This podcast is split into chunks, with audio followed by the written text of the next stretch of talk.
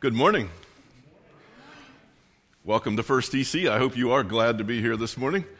And want to welcome everyone. And if there's any visitors, I would encourage you to fill out the little card that's on the back table. Let us know a little bit about yourself.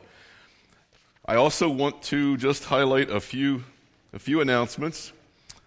First of all, I do want to express our appreciation. Vicki and I certainly do thank you for all of the different ways that you showed your appreciation for us this past month during Pastor Appreciation Month. It was wonderful meals, gift cards, words of encouragement. There were just all sorts of different gifts. So yeah, it was a wonderful month. Thank you very much for the way you have shown your appreciation and have encouraged us.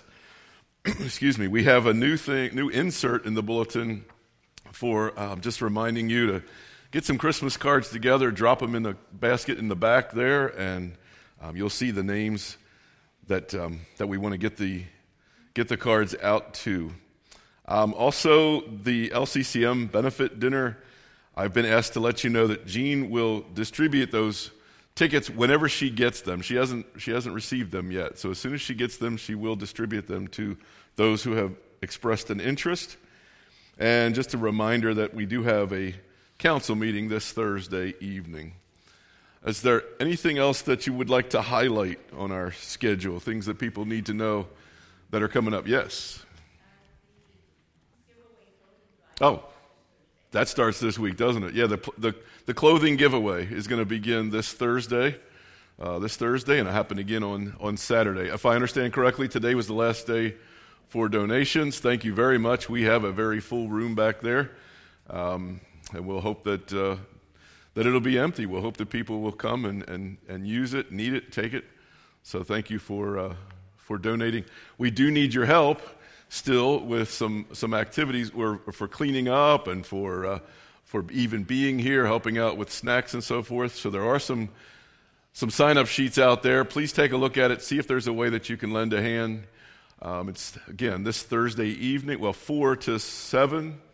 And then on Saturday from 9 a.m. till 1. So if you're around any of those times, you're willing to give a hand, please sign up and give us some help there. Thank you for, sorry I forgot to mention that.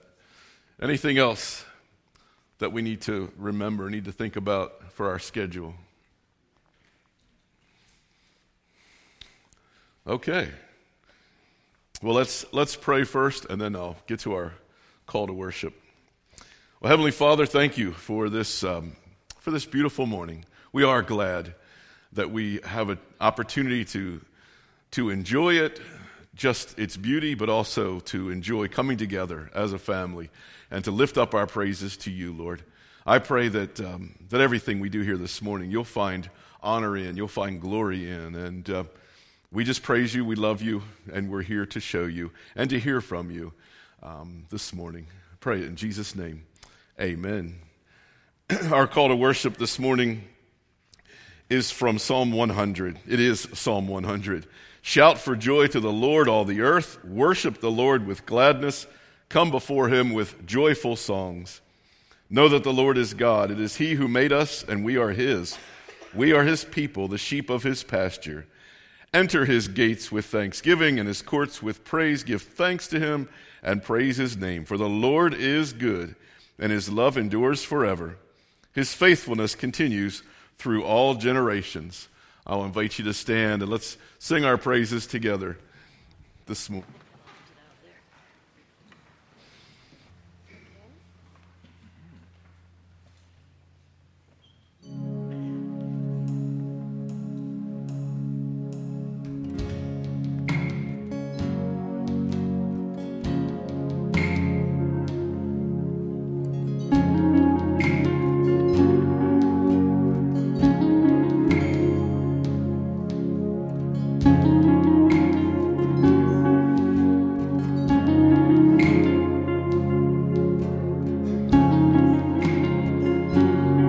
stars to shine. Perhaps creation longs to have the words to sing, but this joy is mine. With 1,000 hallelujahs, we magnify your name. You alone deserve the glory, the honor, and the praise. Lord Jesus, this song is forever yours. 1,000 hallelujahs and 1,000 more. Who else would die for us? Redemption, whose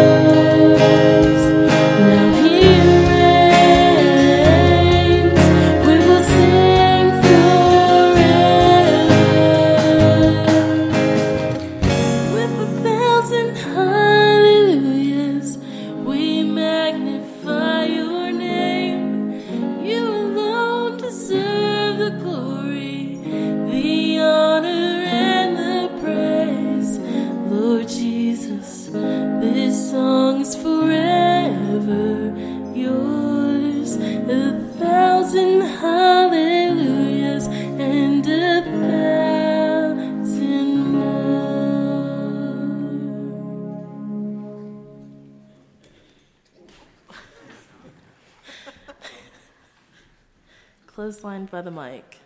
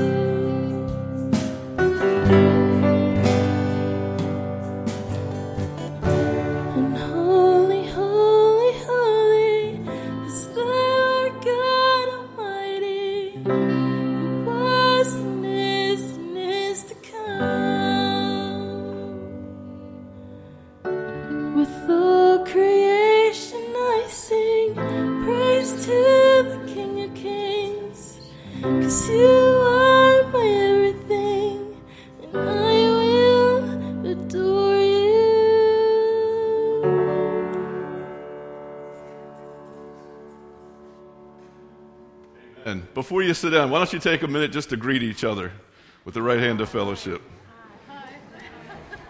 And Bill, you can get up and move. I'll call him back.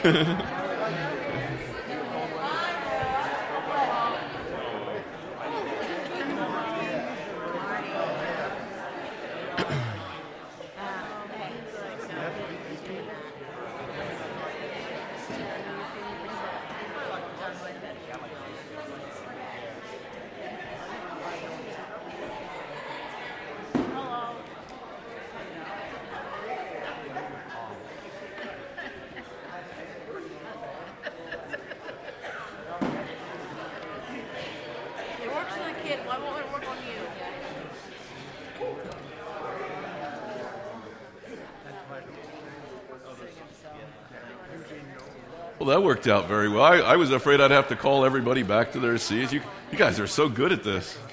You have a certain clock in your head or something there. Very good.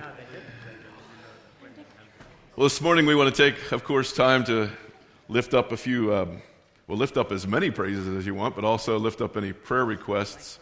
I'll give you a minute to think about praises. I do want to share a couple of prayer requests with you this morning. We do know about...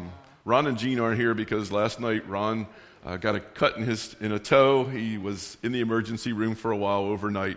He's back home. He's fine, but they did spend quite a bit of time in the hospital last night. So we want to pray for Ron, and also Christine Rupert this morning. She wasn't able to come. She said she's been sick. She's been fighting with some kind of a virus all week. So we will. We'll lift up Christine in prayer as well. So I've given you a little time to think. Can you share any praises that you might have from this week? Yes, back in the back, Amy. Marlene on Zoom. Lois Groff went home from the hospital on Thursday. Oh, okay. So. All right. Thank you. And I saw that Ginny had her hand up. I just wanted to give you all an update on Lottie, who I asked you to pray for last week. So she's still in the hospital, and she's in more stable condition. It sounds like she has a lot of brain damage, sort of similar to what Mike had when he had his fall. But, they're hoping that she'll get more and more back. So thank you for your prayers.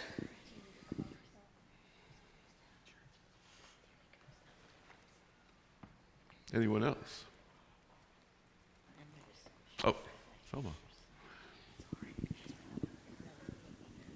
I have a praise for last night's event. Oh, yeah. I think it was wonderful. It was fun, and we had hot dogs and s'mores and cider, and we made it. We didn't drink too much cider. And I also want to ask for prayer for Sharon. Sharon wasn't here last Sunday, nor this week. She's still under the weather. Yes, thank you.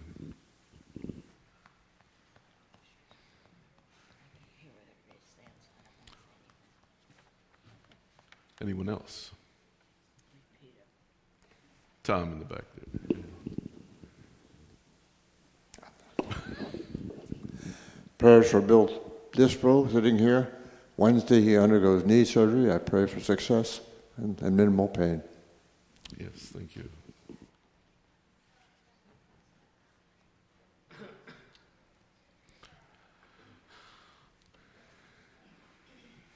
Any others? Okay, well, let's pray. Father, again, we thank you for just giving us the gift of this day. We recognize the beauty of it just in the fact that you have given it to us and that we get to experience it and get to enjoy your presence in it. Father, we lift up these that you have heard, the names already. We pray for Ron and Christine, Lottie, Sharon and Bill, and you know all the needs there. I pray for direction and wisdom for any doctors and specialists who are performing any kind of surgeries or anything that is helping people through any kind of healing and surgery and so forth. We thank you for those who already took care of some, and I pray for just your your healing touch and comforting touch for those who are sick and need to get through situations as well. Father, I also pray for your comfort on those who may be struggling, your hand of peace on those who are anxious. Father, I just pray that as all of us go through our walk of life, that we continue to grab your hand and follow you through our situations, that we don't try to just do things ourselves. Help us to remember that you are here for us, you love us, you take care of us, and we thank you for that, and we praise you for it. Father, one of the ways that we recognize that you take care of us is by giving us the things that we need through the week. And Father, I pray that this offering that we have taken today would be accepted by you as a token of worship, as a token of our appreciation for what you do for us. And Father, I ask you to bless it, and I ask you to use it to further your kingdom and to further your church. And we ask it in Jesus' name, amen. I'll ask you to stand again, and let's sing our hymn number 78.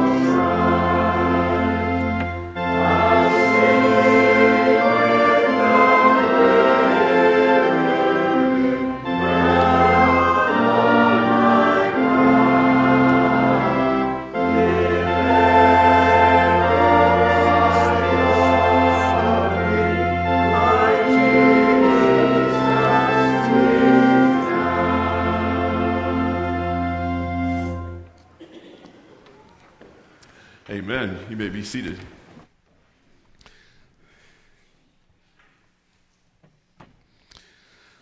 Well, we're going to continue our study here of the Apostle John's first letter or first epistle as we take a look today at a larger chunk, 1 John 4, verse 7, and we're going to go all the way through chapter 5, verse 4. Now, John's going to start repeating a few things. He's going to be talking about love again, and I know we already spent some time, or he spent some time, I should say, talking about love, and so we read those verses.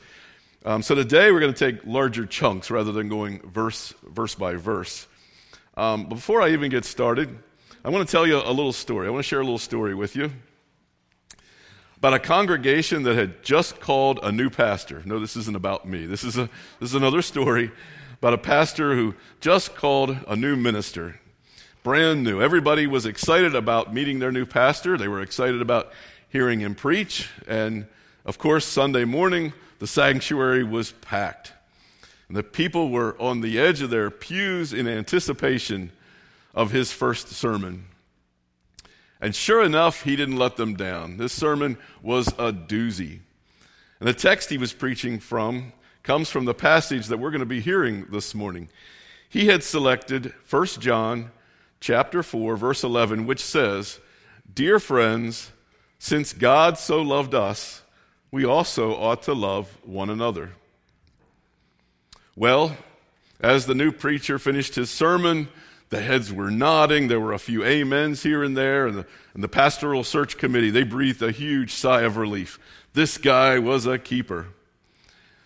And then the next Sunday, as the new minister read the text for the day, a few of the old saints raised their eyebrows because it was the same text as the Sunday before. 1 John 4:11, "Dear friends, since God so loved us, we also ought to love one another." Now, of course, they had never heard two consecutive sermons on the same text before, but they gave the new preacher the benefit of the doubt, and they listened carefully and tried to be open-minded. But as the preacher began his sermon, lo and behold, it was exactly the same sermon as the one they'd heard the week before, word for word. They didn't know what to do about it. Was this some kind of a joke he was playing on them? Were they supposed to get some kind of deeper meaning the second time around? Was he even aware that he was repeating himself? Well, out of courtesy, they didn't say anything. They just listened politely, and when the service was over, they shook hands at the door with him and said things like, "That was a mighty interesting sermon you gave us today, Reverend." And the next Sunday, everyone was on pins and needles. The tension before the service was so thick you could cut it with a knife. Everyone could sense that they were on the edge of a storm brewing. And when the minister started reading the text, the congregation started squirming because once again he read from 1 John 4:11, "Dear friends, since God so loved us, we also ought to love one another." And to their dismay, he began the sermon with the exact same words as the two Sundays before. But before he could get his introduction done, one of the elders jumped up and he says, "Preacher, we've heard this sermon twice already now. What's going on?" And the minister calmly looked at the elder and he said, "Well, nothing really, and that's the problem. When you start doing what John says, then I'll give you a new sermon next week." So, dear friends, since God so loved us, we also ought to love one another. That's the heart and soul of the gospel of Jesus Christ. It's what distinguishes us as Christians. In the words of the old camp song, "They'll know we are Christians by our..." Very good. But let's talk a moment to talk about this word, love. In the English language, we only have that one word, love. Believe it or not, it's actually easier to understand in the Greek language. In the English, because we only have the word love, I love my wife, I love all of you. I also love chocolate-covered peanuts, and I would love to have a Mustang to cruise around in. We love so many different things. But in the Greek, there are four words to describe types of love. There's phileo love. It means brotherly love. That's That's the kind of love that I have for you. The word Philadelphia literally translates to brotherly love city. There's eros love. That's the romantic or sensual kind of love, the love that I have for my wife. It's where we get the word erotic. There's storge love. That's family love or familial kind of love. And that's the kind of love I have for my children. And then there's agape love, and I know you've heard of that one. The unconditional, self-sacrificing kind of love that God has for each and every one of us. And this agape love is the kind of love that we are to show to others. Dear friends, since God so agape loved us, we also ought to agape love one another. God loves us, and we in turn love one another. That's the essence of the Christian faith. But when we try to put it into action, it's a lot easier said than done. Let's face it, sometimes we don't feel very loving, do we? And to be honest, some people are a lot easier to love than others. Well, this morning I want to take a look behind the command, if you will.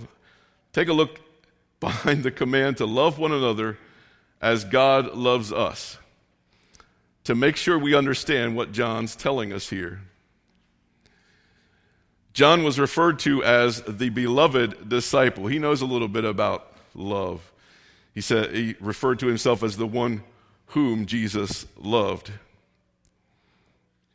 History tells us that John was the only disciple to die of natural causes. He was a very old man when he died. And one of his disciples, a man named Polycarp of Smyrna, tells a story about John when he was very, very old and how he went to a house church where people had gathered to worship. John was so old and decrepit that he couldn't walk. They had to carry him in on a stretcher. His disciples carried John in. He mustered up all of his strength, and he lifted up his head. And when he had gathered his breath, he proclaimed, "Beloved, love one another." That was his sermon. But it's no surprise, because John spends a lot of time emphasizing the love of God, especially in today's text.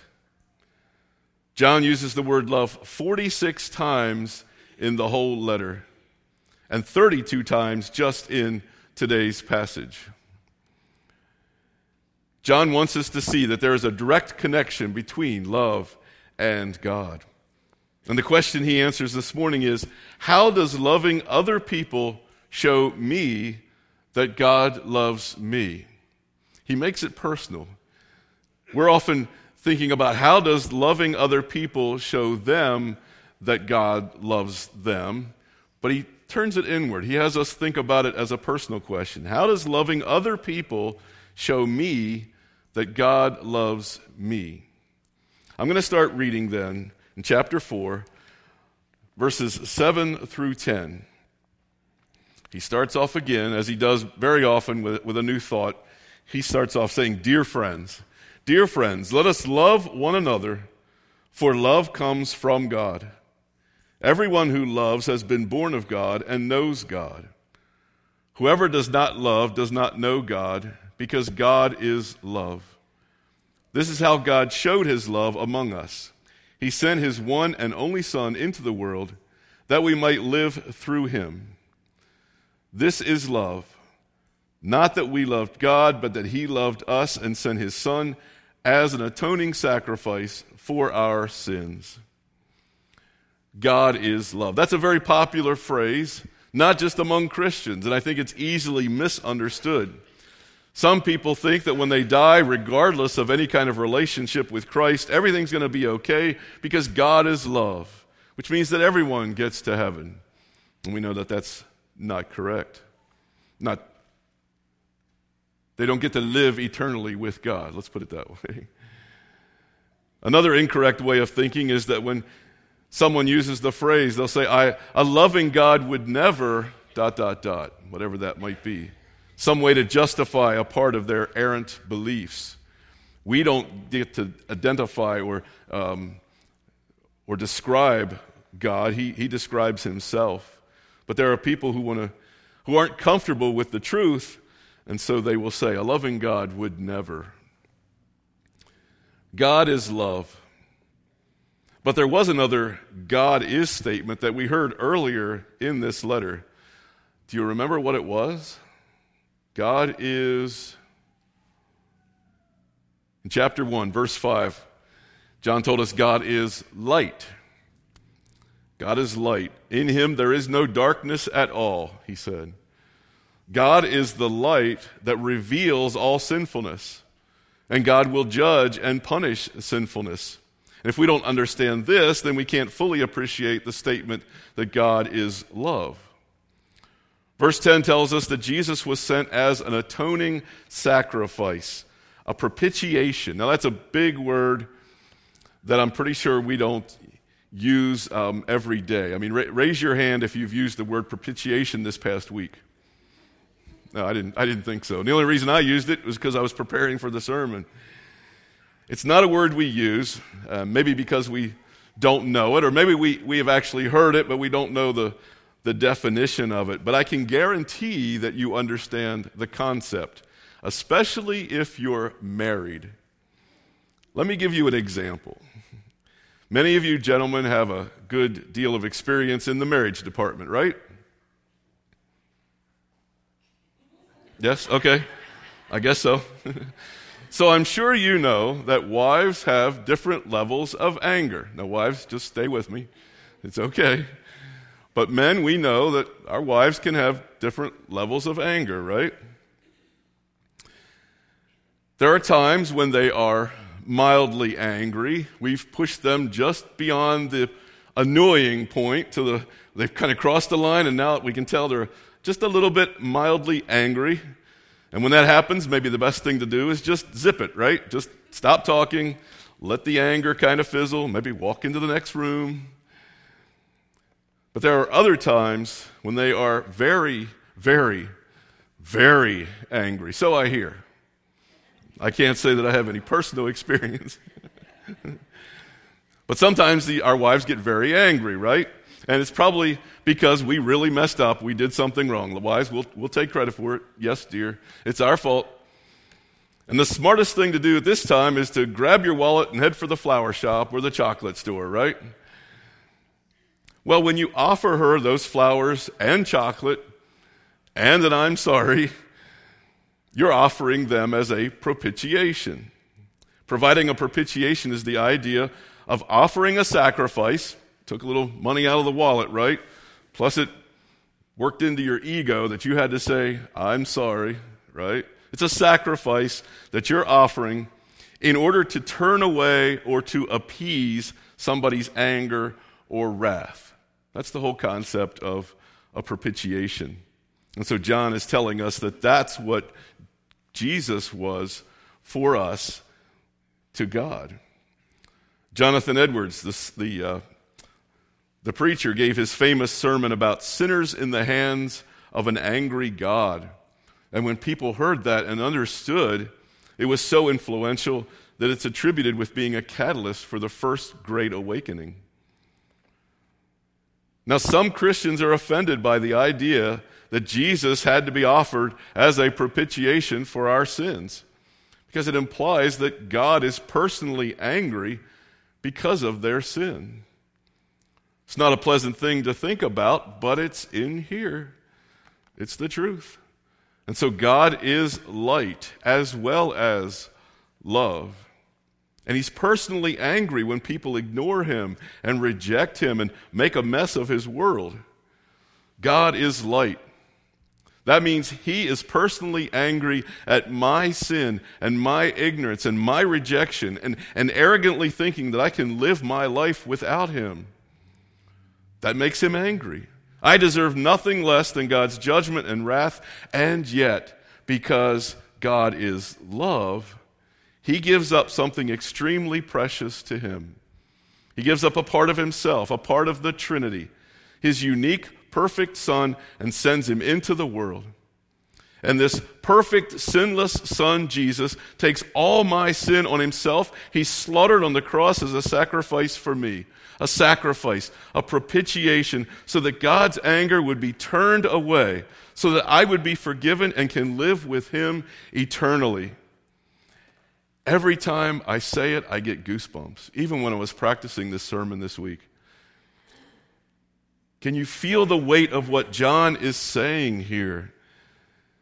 Remember earlier, John was talking about God's what in the world kind of love, remember? Can you sense the magnitude of God's love for you? I hope the cross hasn't become something that you only think of as Lenten services start. God is love. John's not saying that God is loving, although he is, and he's not saying that one of God's activities is to love us, although that's true too. He's saying that God is love. He's saying that all of God's activity is loving. Love is his very nature. It's the essence of his being. It's unconditional, self-sacrificing, agape love. And it's a model that should inspire us to demonstrate that same kind of love, perfect Christian agape love. Let's keep reading verses 11 through 16. He says, "Dear friends, since God so loved us, we also ought to love one another." I'm hoping that when you leave today, you'll have that verse memorized if you haven't already. Verse 12, "No one has ever seen God, but if we love one another, God lives in us, and his love is made complete in us. This is how we know that we live in him and he in us. He has given us of his Spirit. And we have seen and testified that the Father has sent his Son to be the Savior of the world. If anyone acknowledges that Jesus is the Son of God, God lives in them and they in God. And so we know and rely on the love God has for us. God is love. Whoever lives in love lives in God and God in them." John's offering a few sources of inspiration here. First, he says we have an obligation to love one another as a byproduct of God's loving generosity toward us. It's a reflection of God's love that's showered upon us. And when we meet this obligation to love, we experience something amazing. God lives within us, and his love is made complete or perfect through us. That's the second source of inspiration. He says in verse 12, "No one has ever seen God." God is like the wind. We can't see the wind, but we can see its effects on trees and flags and lakes. We know it's there because there's a change in those things. We see trees bend, we see flags flutter, and the lakes become wavy. Well, it's the same way with God. We can't see God, but we can see the effects of him living within us. People can know that there's a change because they see a change in us. We demonstrate love, unconditional, self-sacrificing agape love. And there's a third source of inspiration. John tells us that we don't just hear about what God has done in Christ, and we don't just experience the Spirit. John insists that through our testimony, the reality of God presses itself into our lives. We're forced to observe the fact that faithful, loving discipleship is not just an emotional experience of being loved. And it's not just a response to a command that says we should love. God's indwelling is mediated to us through the work of Christ. John then continues by showing us the results of Christian love as we read verses 17 through 19. He says, "This is how love is made complete among us, so that we will have confidence on the day of judgment. In this world, we are like Jesus. There is no fear in love, But perfect love drives out fear, because fear has to do with punishment. The one who fears is not made perfect in love. We love because he first loved us. John makes the statement that a life inspired by God exhibits a love that is made complete among us, he says. In other words, John's saying that through everything that he has said so far, through all of these principles that he's outlined, God's love is perfected among us.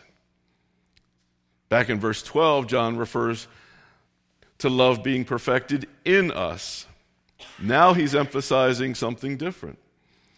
God's love isn't perfected through our perception of it.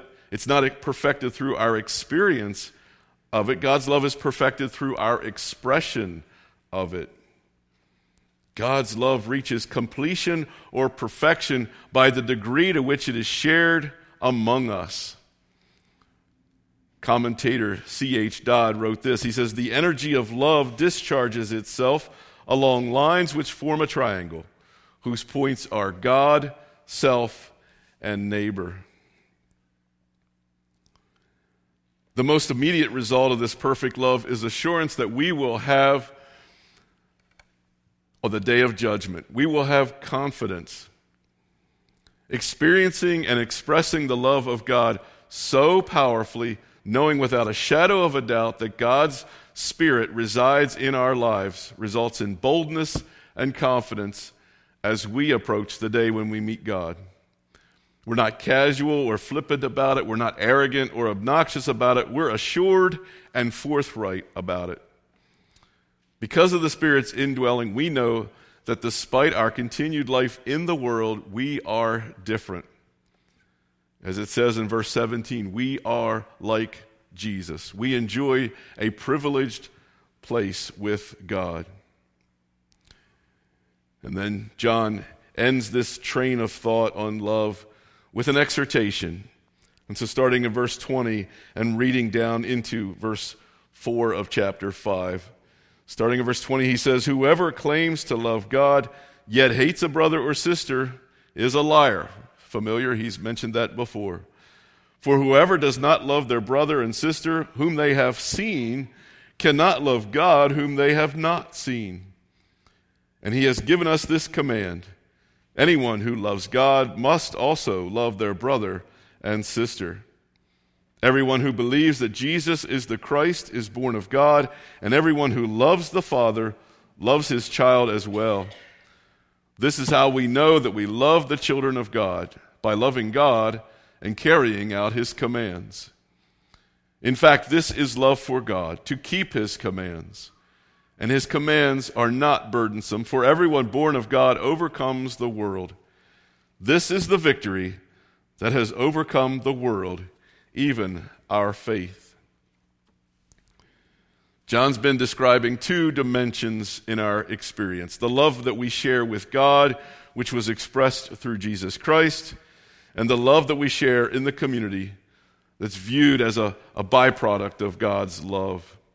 He says it's certainly easier to love people that you can see than it is to love God who you can't see. He's thinking of out of sight, out of mind. How often do we just go through our day thinking we can take care of things, and we just maybe don't even think of God as we're walking through our day?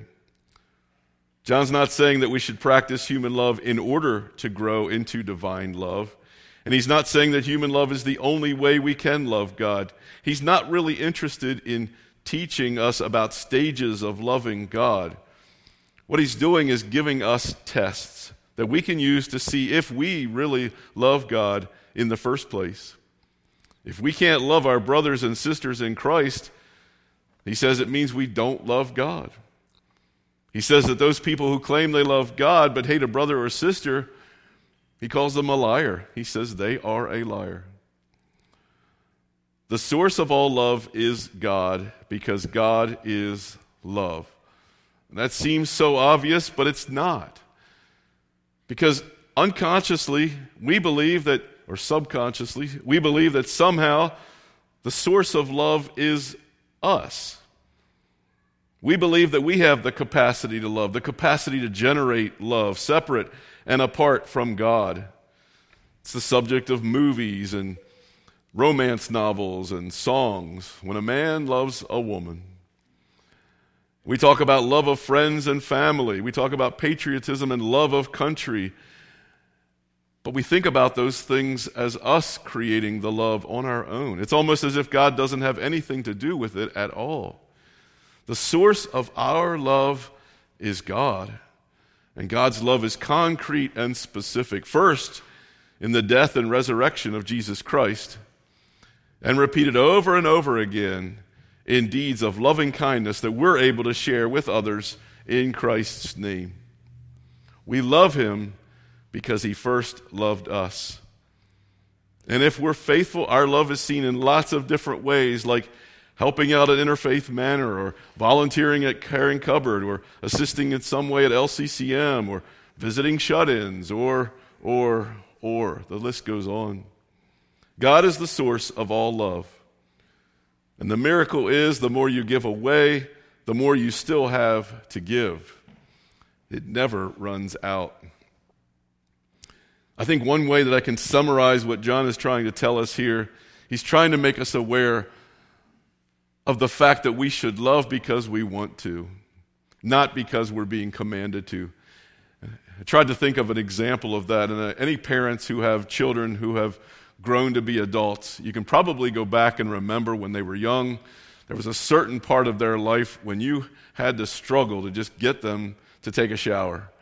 I don't need a shower. Well, you've been out, you've been running around all day, you're a mess, I don't need a shower. You know, come on, just clean up. We're going to go to your grandparents' house. You need to look a little nicer. You know, they'll take a shower because you made them. They're following the command. You might have even had to instill some fear in them. You know, if you don't take a shower, you're not going to get to do this, that, or the other. They take their shower and their hair's a mess. So you tell them, you know, do something with your hair. My hair's fine. No, I got, you know, brush your hair. Well, they'll just put their hand through it a little bit and, you know, I'm fine. And so you go through this day after day after day after week after week after, and then all of a sudden one day, Dad, I'm going to take a shower. What? You could take a shower? Okay. And then they take the shower, and then they're at the mirror, and they're fixing their hair, and you can't get them away from anything that creates a reflection. They'll walk up to the car window and they're looking at themselves. They'll look at anything that gives them. What has happened? They found somebody, a girl. Right, exactly. No longer do they have to be told to take a shower or to comb their hair. Now they want to, right? And that's what John's telling us here. He wants us to get beyond the point where we have to be told to love someone, beyond the point of, look, if you don't love someone, as John's kind of warning us here, if you don't love your brothers and sisters, you don't love God. You know, you kind of put some fear in us. He wants us to get to the next level where we don't even have to think about all that. It's not a command. It's not out of fear. I just want to love. I just want to love my brothers and sisters. And that's when you realize that God's Spirit is in you, God's love is in you, and you're just loving because you love Him. Dear friends, since God so loved us, we also ought to love one another. And if you do it, I'll get a new sermon ready for you next week. Let's pray. Well, Heavenly Father, we thank You for Your word. We thank You for the truth that we find in it. Father, we are so thankful that You are light and love.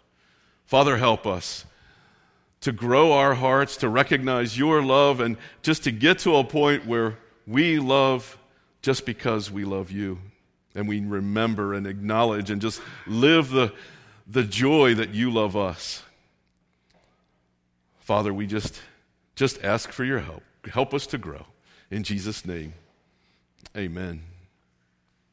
I'll ask you to stand now as final hymn number 307.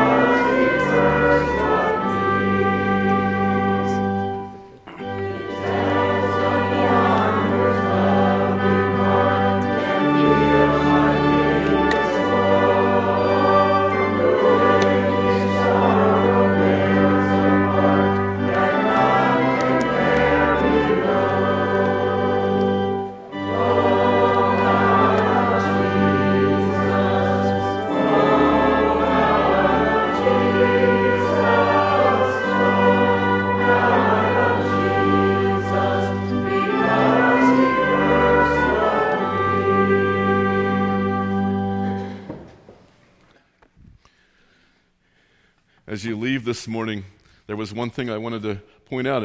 Notice on the pulpit, thy word giveth light. So as you go this morning, may you go in peace, and may you go with the assurance that God is love, and may you grow in his love this week. In the name of the Father, and of the Son, and of the Holy Spirit. Amen.